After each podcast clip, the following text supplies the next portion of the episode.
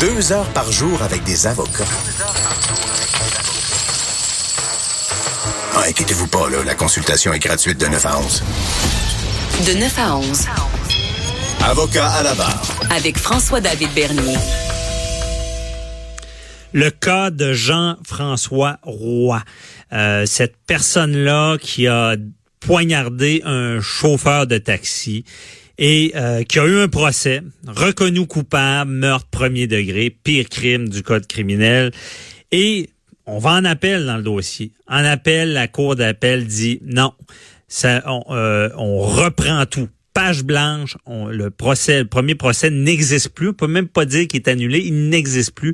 On recommence. Il y aura un nouveau procès pour euh, Jean-François Roy. Euh, et, et tout l'enjeu de ça, c'est la non-responsabilité criminelle. On le sait au Canada, je le répète, mens rea, actus reus. Mens rea, c'est l'intention, actus reus, c'est le fait de commettre le geste. Si l'intention est pas là, un n'est pas là, ben c'est pas il peut y avoir cette non responsabilité criminelle là et euh, on verra parce que c'est le juge qui aurait mal instruit le jury en lien avec la non-responsabilité criminelle. Je n'ai pas tout le détail, mais il se serait un peu trop entretenu avec l'experte de la défense et on aurait exclu euh, pas mal l'article 16 qui est la non-responsabilité criminelle et tout ça a chopé là. Et on va en connaître plus sur cette non-responsabilité criminelle-là, comment ça fonctionne et qui de mieux que, que docteur Gilles Chamberlain pour nous expliquer que vous connaissez tous. Bon, bonjour, docteur Chamberlain. Bonjour. Merci d'être présent. Euh, euh, on s'est parlé la semaine dernière d'un autre dossier, mais maintenant, il y, a, beaucoup de gens qui, sont un peu cyniques sur la non-responsabilité criminelle. Disant, ah, c'est des, criminels qui s'en sortent parce que on réussit à dire qu'ils ne sont pas responsables. Mais pouvez-vous, on va commencer par la base, c'est quoi exactement la non-responsabilité criminelle? La non-responsabilité criminelle, à la base, c'est une défense. Il faut se rappeler ça. Et c'est une défense qui est à la charge de la défense, justement. Euh, on, sait que la couronne doit tout prouver dans un procès. Hein. C'est ce qui fait que c'est si difficile de faire condamner quelqu'un. La couronne doit tout prouver et hors de tout doute raisonnable. Sauf l'état d'esprit de quelqu'un, on présume que la personne est saine d'esprit. Donc, ça, ce bout-là est un peu facilité pour la couronne. Ce qui fait que quand un procès commence, la couronne fait toute sa preuve, mais ne parle pas de, de, de l'état mental de quelqu'un. Et là, la défense décide d'année une défense et ça peut être une des défenses choisies. Et, à ce moment-là, il faut se souvenir que c'est la défense qui doit le prouver. Sauf que là, la barre est plus facile, c'est selon la balance des probabilités. Donc, c'est pas hors de tout doute raisonnable. Et, cette défense-là, Ah, mais c'est important, je vous coupe, c'est ça, c'est que c'est plus le doute raisonnable rendu là à cette défense-là. Non. Donc, c'est plus dur encore la non-responsabilité criminelle parce que c'est la balance, là. C'est, ben, Premièrement, premièrement, il y a une présomption que les gens sont sains d'esprit. Et c'est à la mhm. défense de renverser cette présomption-là. Et c'est rare que la défense a une preuve à faire comme telle. Euh, et, ça, c'est une preuve que la défense a à faire. Euh, et, l'article 16 du Code criminel est assez précis. Ce qu'il dit, c'est qu'il y a deux possibilités pour être non responsable. Soit que la personne ne comprend pas ce qu'elle est en train de faire. Mais ça, faut être vraiment, vraiment malade. J'en ai pas vu souvent qui savaient même plus ce qu'elle est en train de faire. La deuxième possibilité, celle-là qui donne plus place à interprétation, c'est que les gens ne comprennent pas que c'est mal. C'est sûr qu'il y a des gens en pleine psychose qui entendent des voix, qui sont convaincus que pour sauver le monde, par exemple, ils doivent faire ça. Et là, pour eux, ça devient bien. Ça devient la chose à faire où ils peuvent pas, ils peuvent pas réfléchir si c'est bien ou pas tellement qu'ils sont perdus dans leur monde. Et à ce moment-là, l'article 16 permet de déclarer non responsable. Ces gens-là sont pas acquittés. Ces gens-là s'en vont à l'hôpital. Ils sont soignés. Peut-être une chose importante à dire ici, c'est que mhm. Il y en a beaucoup, beaucoup, beaucoup qui sont déclarés non responsables pour des petits crimes, euh, des voies de fait simples, des, des, des, des, méfaits simples. Et ces gens-là s'en vont à l'hôpital et vont rester à l'hôpital plus longtemps que ce qu'il y aurait eu comme condamnation. Parce que souvent, les condamnations pour des crimes simples, c'est même pas de la prison. Parce que là, ils peuvent se retrouver à l'hôpital six mois, un an, des fois deux ans, le temps qu'on les soigne puis qu'ils soient plus dangereux. Donc, pour les petits crimes, oui. Donc, pour les petits crimes, les gens vont être détenus plus longtemps. Par contre, ce qu'on voit beaucoup dans les journaux, c'est les gros crimes. Et là, c'est vrai que pour des gros crimes, les gens, souvent, on va être capable de les soigner, de les rendre non dangereux euh, plus rapidement que la sentence qu'il y aurait eu. Ça, c'est clair. Mm-hmm. OK, il y a peut-être un, autre point à, un autre point souligner ici. L'influence des drogues. Fait que notre travail d'évaluation est devenu de plus en plus difficile parce que là, il y a des gens qui ont déjà une maladie, sont connus, on sait qu'ils peuvent devenir malades, mais ils ont pris de la drogue par-dessus. Fait que là, on ne sait ah pas si c'est la drogue ou la maladie qui fait qu'ils ont pensé comme ça qu'ils sont non responsables. Puis dans ce mhm. dossier-ci, c'est très intéressant parce que la personne avait consommé. Ce qui est encore plus intéressant dans ce dossier-ci, c'est que c'est la défense elle-même, la psychiatre, pour la défense, qui disait que il n'était pas non responsable. Selon la psychiatre, il était responsable. Et, on recommence le procès, même si la défense disait qu'il était responsable. C'est très intéressant. C'est ça, c'est la défense qui, qui, qui, était pas d'enfant pour la non-responsabilité criminelle.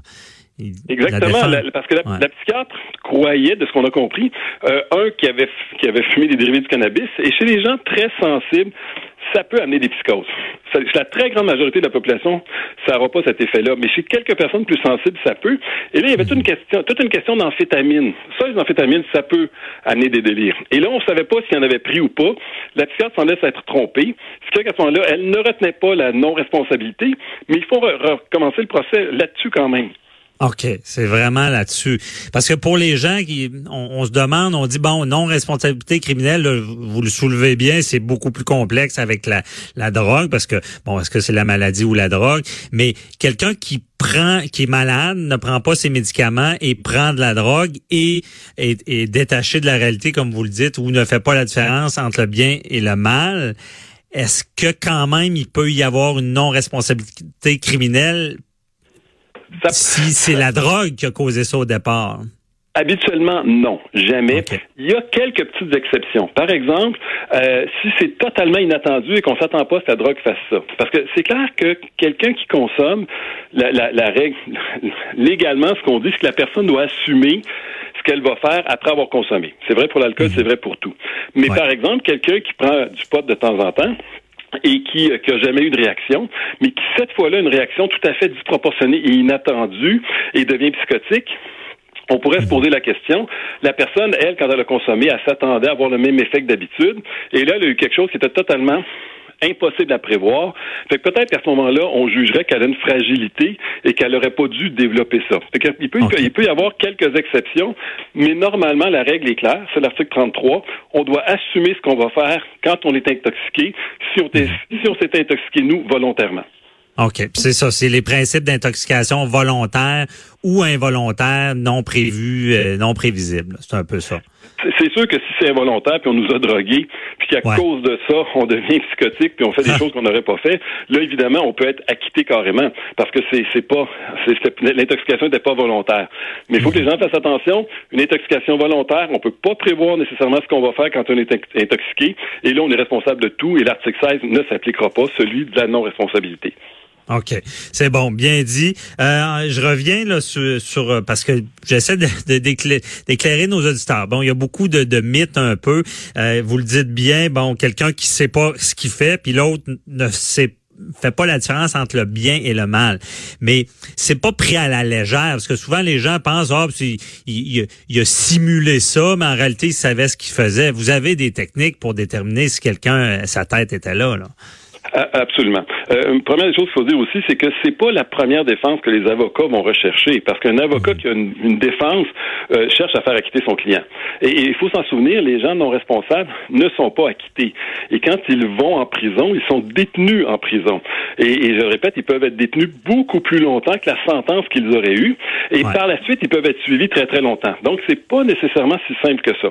Euh, C'est sûr qu'on a à l'esprit les gros gros crimes. C'est sûr que dans le cas d'un meurtre, euh, qui a personne eu 25 ans de prison, oui, on va pouvoir évidemment pouvoir le traiter et le rendre non dangereux avant 25 ans.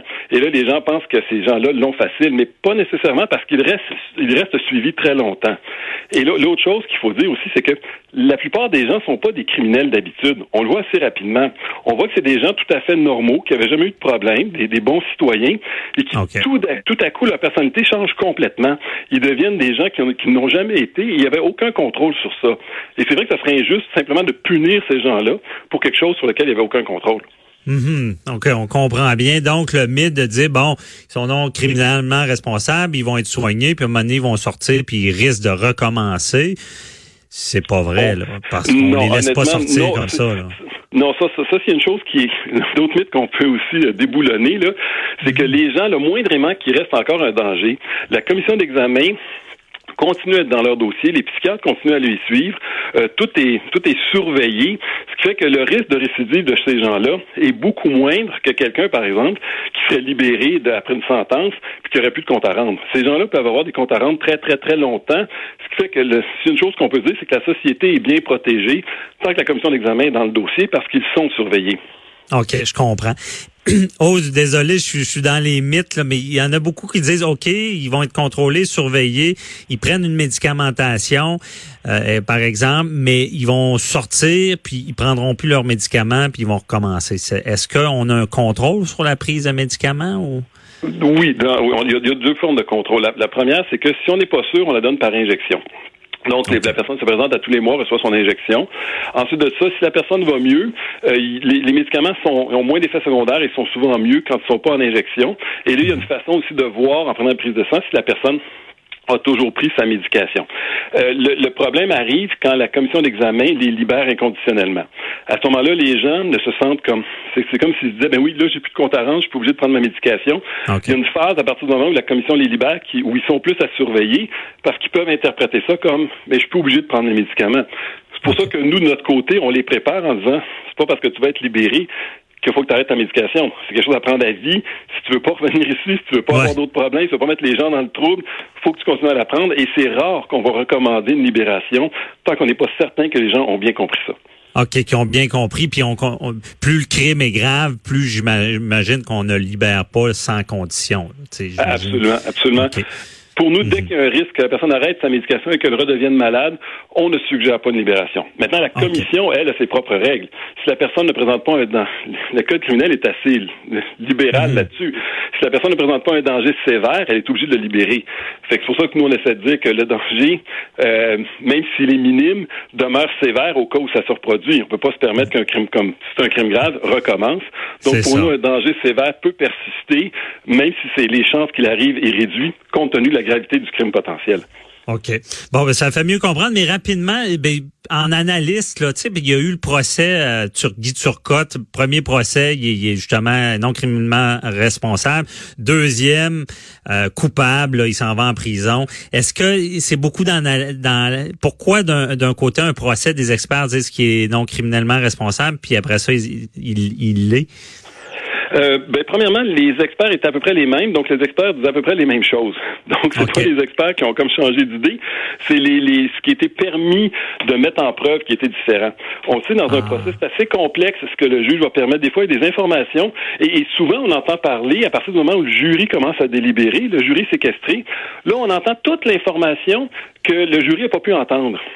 Et des fois, ça peut faire une grosse différence. Il y a des règles euh, qui fait qu'il y a des preuves qui sont pas admissibles. Et, c'est sûr que nous, comme citoyens, spectateurs, quand on apprend ça, on se dit, voyons donc, ces informations-là sont cruciales, mais il y a des raisons pour lesquelles elles sont pas admissibles. Et le jury, lui, doit décider avec les informations qu'il a.